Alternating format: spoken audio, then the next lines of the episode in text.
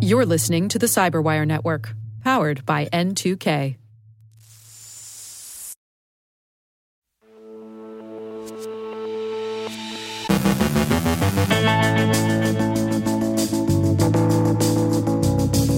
A joint warning on IDOR vulnerabilities. IcedID's BackConnect protocol evolves over the year.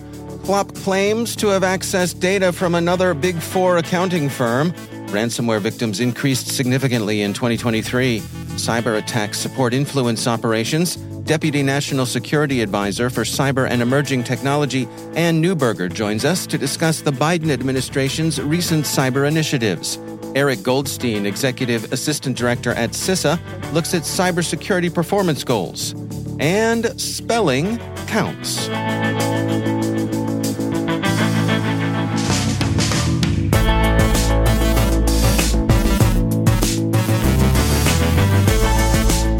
I'm Dave Bittner with your CyberWire Intel briefing for Friday, July 28, 2023.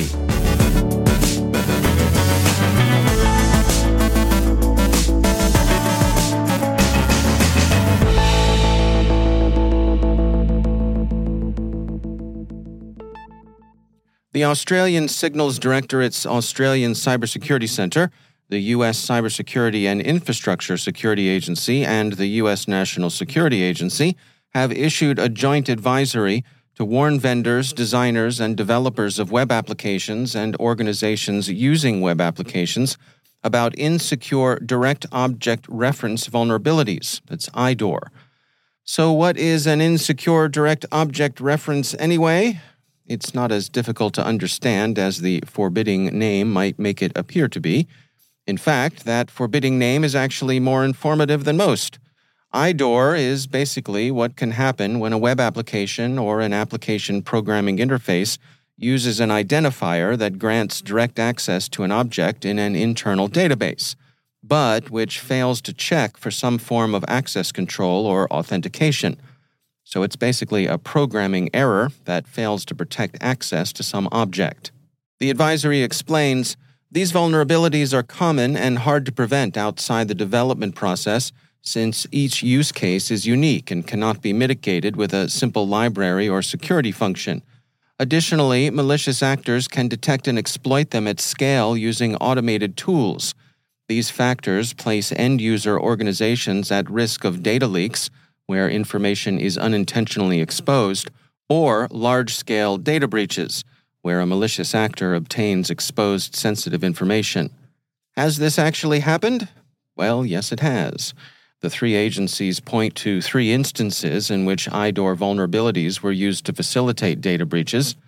First, in October 2021, a global data leak took place exposing mobile phone data, including text messages, call records, photos, and geolocation from numerous devices. The leak resulted from insecure stalkerware apps, which collected and transferred data from the phones to a foreign server infrastructure. This server had an IDOR vulnerability, CVE 2022 0732, which facilitated the exposure of the collected app data. In 2019, a data breach incident affected a U.S. financial services sector organization, leading to the exposure of over 800 million personal financial files. The compromised information included bank statements, bank account numbers, and mortgage payment documents. Additionally, in 2012, a malicious cyber actor successfully obtained the personal data of more than 100,000 mobile device owners from a U.S. communications sector's organization's publicly accessible website. Team Cymru has released part two of their Inside the IcedID Back Connect Protocol series, in which they take a closer look into BackConnect or BC.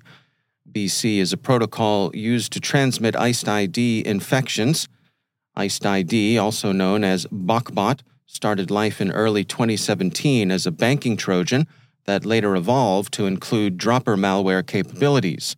These capabilities enabled IcedID to download and deploy additional malware like Cobalt Strike, with recent infections leading to quantum ransomware, according to Team Cymru.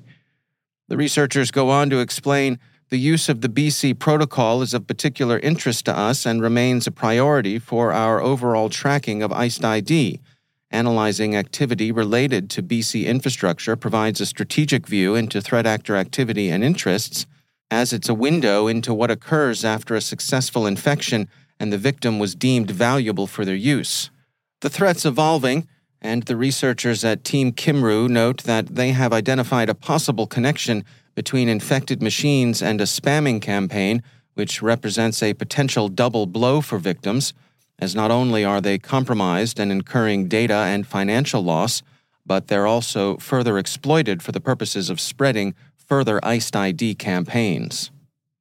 Clop has posted data it claims to have hacked from Big Five accounting firm Deloitte. Cybernews and other outlets report. The gang says it exploited vulnerabilities in MOVEit to accomplish the data theft. It had earlier this month bragged about targeting PricewaterhouseCoopers and Ernst & Young. Deloitte acknowledged receiving Clop's attentions but discounted the effect as negligible. A Deloitte spokesperson said, Our analysis determined that our global network use of the vulnerable MOVEit transfer software is limited. Having conducted our analysis, we have seen no evidence of impact on client data. So there's probably less to the attack than Clop would have everyone think, but this kind of nonsense is an ongoing irritant. ReliaQuest has released a report on ransomware trends for the second quarter of 2023. The company's study concludes that victim counts for the second quarter have skyrocketed. They write In the second quarter of 2023, close to 1,400 organizations were named on ransomware and data extortion websites. This marked a substantial increase, 66%, from the first quarter of 2023, which saw close to 850 affected organizations. What makes this increase even more impressive is that quarter one of 2023 had set the record for the most victims ever recorded, but quarter two of 2023 shattered that record with 500 more. The number of organizations being named in ransomware websites has more than doubled over the past two quarters, highlighting a sudden growth in ransomware operations. ReliaQuest finds that Clop's MOVEit campaign was the most impactful of the campaigns in the second quarter, but also they note that it's technically an extortion campaign as opposed to a ransomware effort, strictly speaking. Clop has yet to encrypt the files they're taking. If a double extortion campaign is one that both encrypts and steals data with the threat of doxing, then Clop simply moves to stage two, skipping the encryption stage. The cyber criminals with the highest victim count belong to Lockbit, with close to 250 organizations being named in their ransom requests, the U.S. continues to be the main target for cybercrime campaigns, with the UK, Germany, Canada, and France trailing by large margins. The sectors most heavily hit were science and technology, manufacturing, and finance and insurance. Anonymous Sudan, a front for Russian intelligence services, has claimed responsibility for a cyber attack against Kenya's e citizen portal. The East African reports that Kenya's ICT minister acknowledged an attack on the system, a place where Kenyans access government services online, but said that no data had been lost. The government was working to secure e citizen and restore it to full operation. TechCabal has an account of the extent of the disruptions, which it characterizes as DDoS attacks. The outlet also quotes the rationale Anonymous Sudan offered for the campaign, stating that Kenya has released statements doubting the sovereignty of the Sudanese government. Here's a more likely explanation. Kenya's president, William Ruto, declined to attend the Russo African summit and gave as his reason the impropriety of appearing to support one side in Russia's war. And finally, we're not going to point fingers or cast stones here because that's not our place. But gosh darn it, it's .mil, not .ml. .mil is the top-level domain for the U.S. military. .ml is the top-level domain for Mali. So it's like this. The Times of London harumphed that Ministry of Defense officials in the United Kingdom accidentally sent emails containing classified information to Mali an African country with close links to the Kremlin, because of a typing error. That is, they typed .ml in the address and off they went. His Majesty's Ministry of Defense harumphed back, stating, This report misleadingly claims state secrets were sent to Mali's email domain. We assess fewer than 20 routine emails were sent to an incorrect domain and are confident there was no breach of operational security or disclosure of technical data. We say harumphed, but actually they tweeted it or X'd it or whatever we're supposed to be calling transmissions over at the House of Musk's social platform these days. Javad Malik, lead security awareness advocate at KnowBe4, commented sadly about this incident, stating, Human error contributes to most cyber incidents, and this is no exception. It is a stark reminder of how technical controls can't prevent all scenarios, and security awareness and training is also a vital component in keeping organizations safe. We'll add a lesson we all tried to learn in grade school spelling counts. At any rate, the MOD explained further an investigation is still ongoing. Emails of this kind are not classified as secret or above. This should be, insofar as the causes of the incident are concerned, the world's shortest investigation. We'll do it for you, ally to ally. Finding someone fat fingered their keyboard. Recommendation Gadzooks, pay attention to your typing. Hit our tip jar and call it a day, MOD. Politico's headline points out sternly that Mali is a Russian ally. Okay, well, Mali isn't an ally of Russia like the US is an ally of the UK. Think of the countries as just casually seeing each other, not actually dating, still less going steady. Full disclosure our editorial staff confesses to misspelling Mali as male no less than four times in the course of preparing this script. Staff writers, spelling counts. Spell M I L.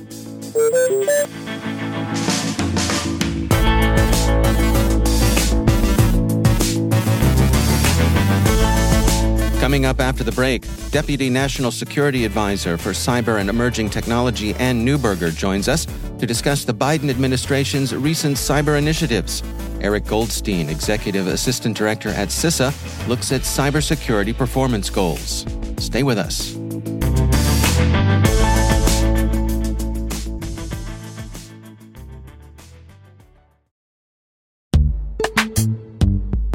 Every day, your IAM tech debt grows. Your multi generational services struggle to work together. Building an identity fabric can fix this. It makes all your identity tooling stronger and allows you to connect any app to any service you want to use with zero coding, zero maintenance, and zero app downtime.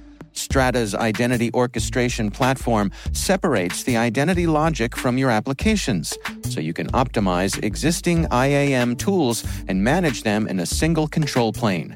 Now, every vendor, standard, and architecture work together.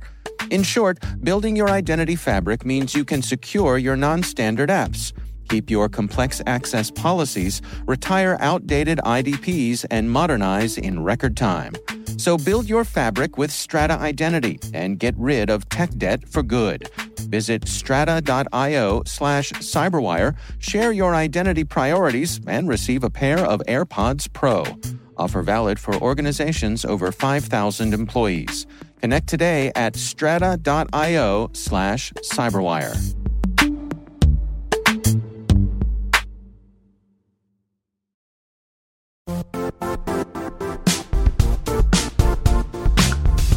The IT world used to be simpler.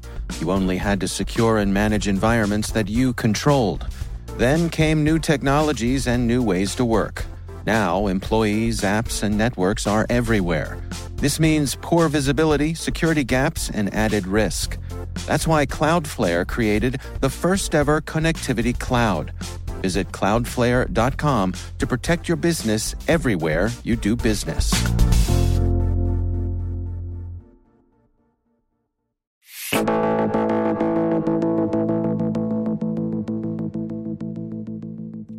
Anne Neuberger is Deputy National Security Advisor for Cyber and Emerging Technology. She joins us today to share information about several programs that have been coming out of the Biden White House.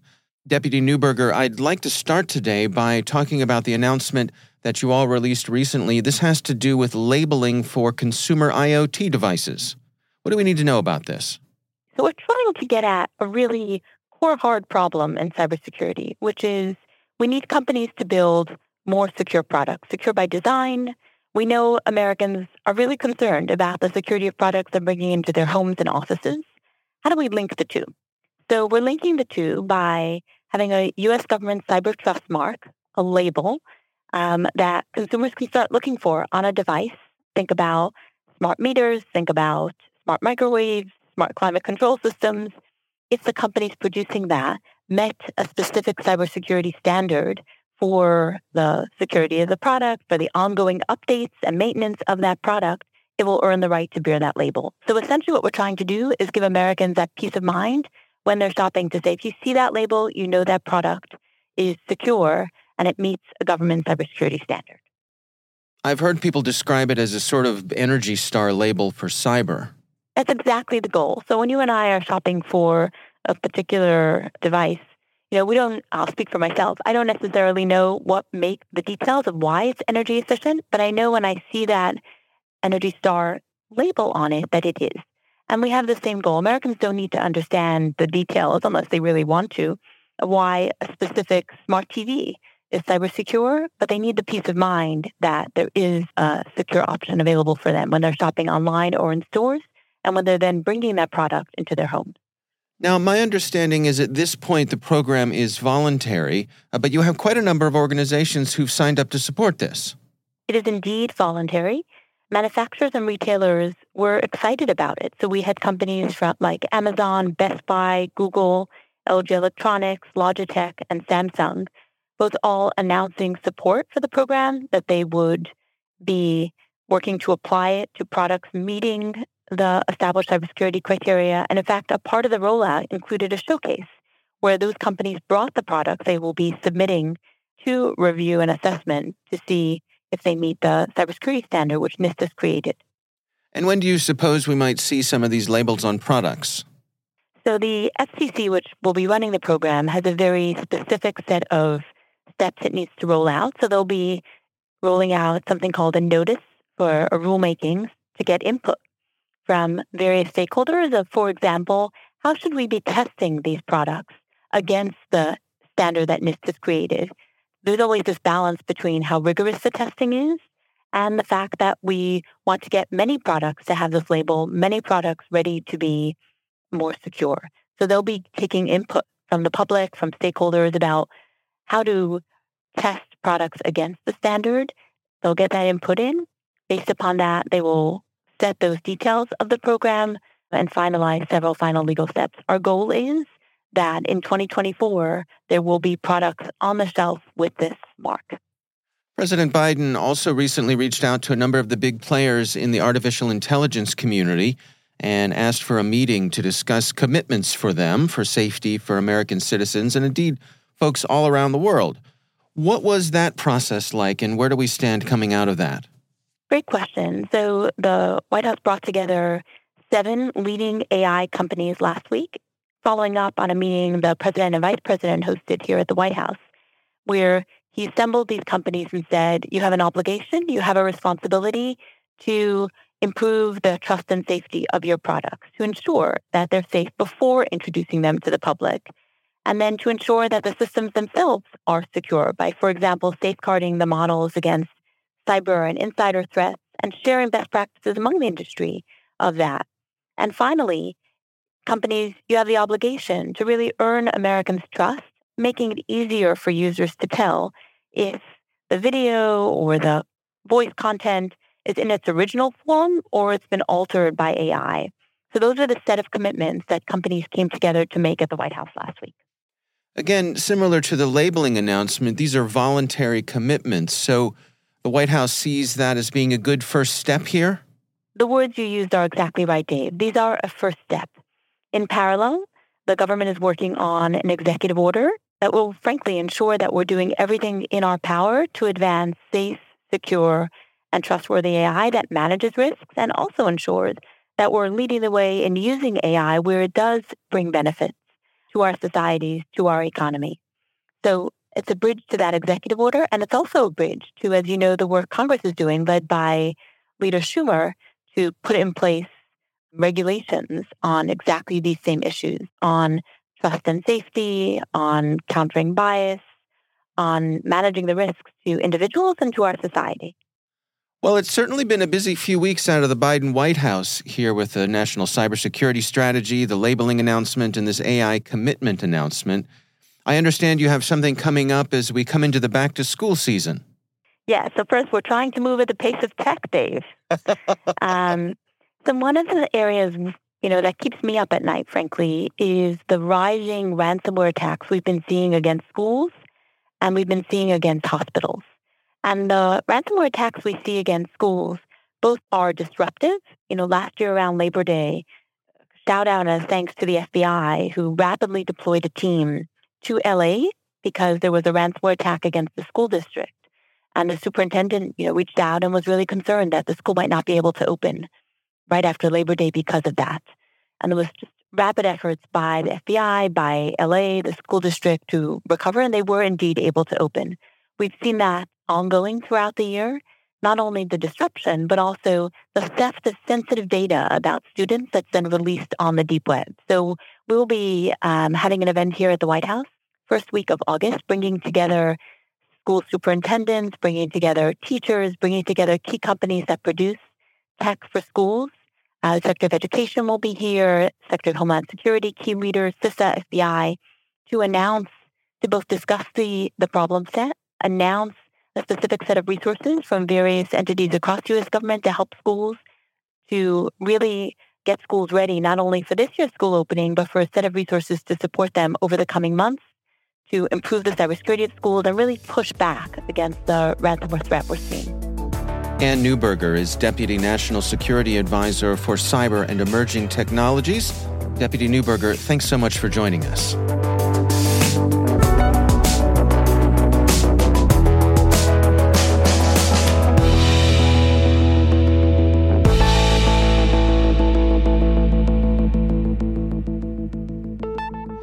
And joining me once again is Eric Goldstein. He is Executive Assistant Director at CISA. Eric, it is always great to welcome you back to the show.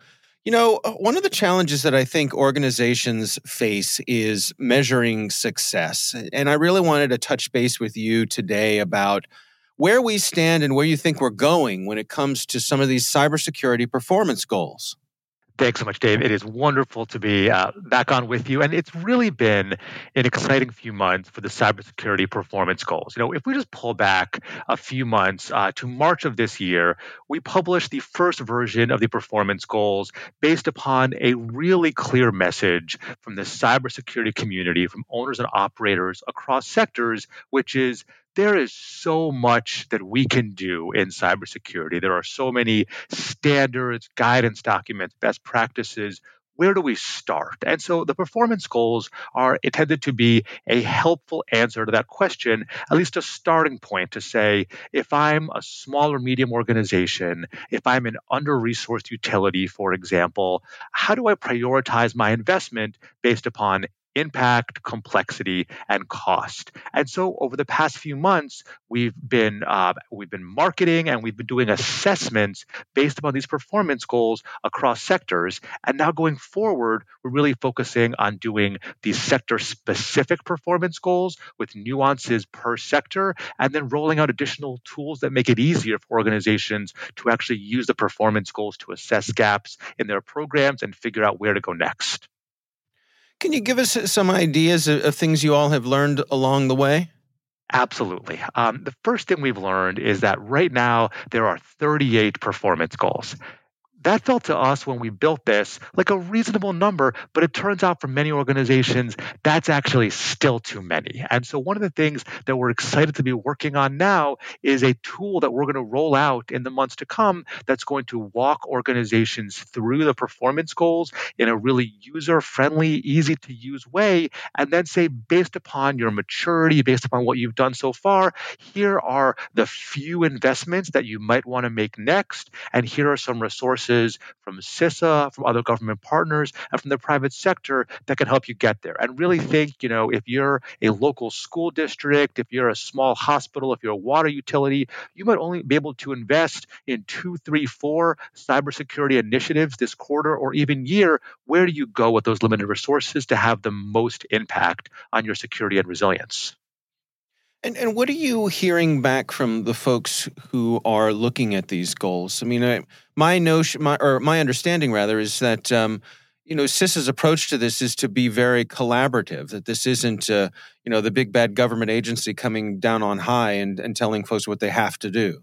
That's exactly right. You know, we released the first uh, iteration of these goals in December of last year. Uh, we then got feedback from, from dozens of partners around the country uh, on our GitHub page, which is still open for, for comment and feedback. We then released the next iteration in March, and we're still going out there soliciting feedback both on our GitHub page as well as every time we have a discussion with a partner or do an assessment using our performance goal tool. Part of that goal is to say, how are these working for you? Are these really helping you direct your investment towards the right place to reduce to reduce the most risk? And so we intend to keep rolling out new versions of these cross-sector performance goals, even as we simultaneously work on sector-specific goals for those critical sectors that have unique risk environments or uses of technology where some more nuanced goals might be applicable.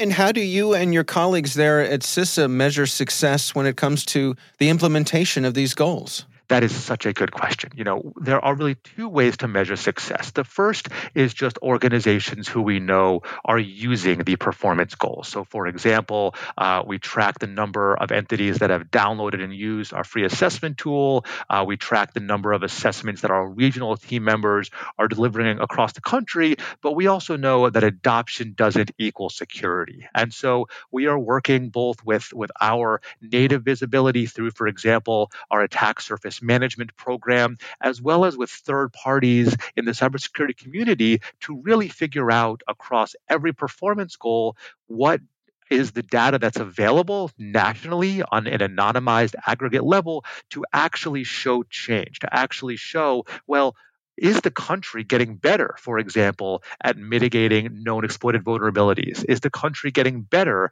at adopting multi factor authentication for privileged accounts? That's data that even if we don't have it organically here at CISA, it's data that exists. And so we're developing these dashboards and way of tracking uh, performance goal adoption nationally and across sectors so that we can actually show not just use of the performance goals, but actual security change and whether or not that change is due to us evangelizing the performance goals. It doesn't matter because we're achieving the right security outcomes that we need to accomplish as a country. All right. Well, Eric Goldstein is Executive Assistant Director at CISA. Eric, thank you so much for joining us. Thanks so much, Dave. Always a pleasure.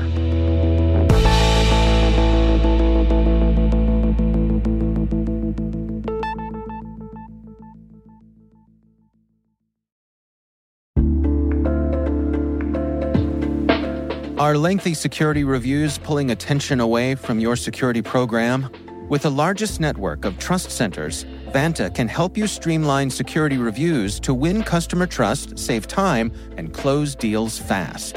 Proactively demonstrate security by showcasing key resources like your SOC 2 or ISO 27001 and provide real time evidence for passing controls. And when a security questionnaire is required, Vanta takes the first pass for you. Visit vanta.com slash cyber to take a self-serve tour. That's vanta.com slash cyber.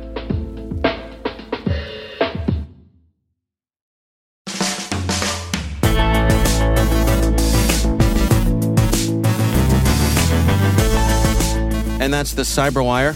For links to all of today's stories, check out our daily briefing at thecyberwire.com.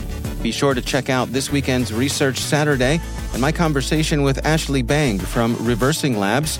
We're discussing Operation Brain Leeches. Malicious NPM packages fuel supply chain and phishing attacks. That's Research Saturday. Check it out.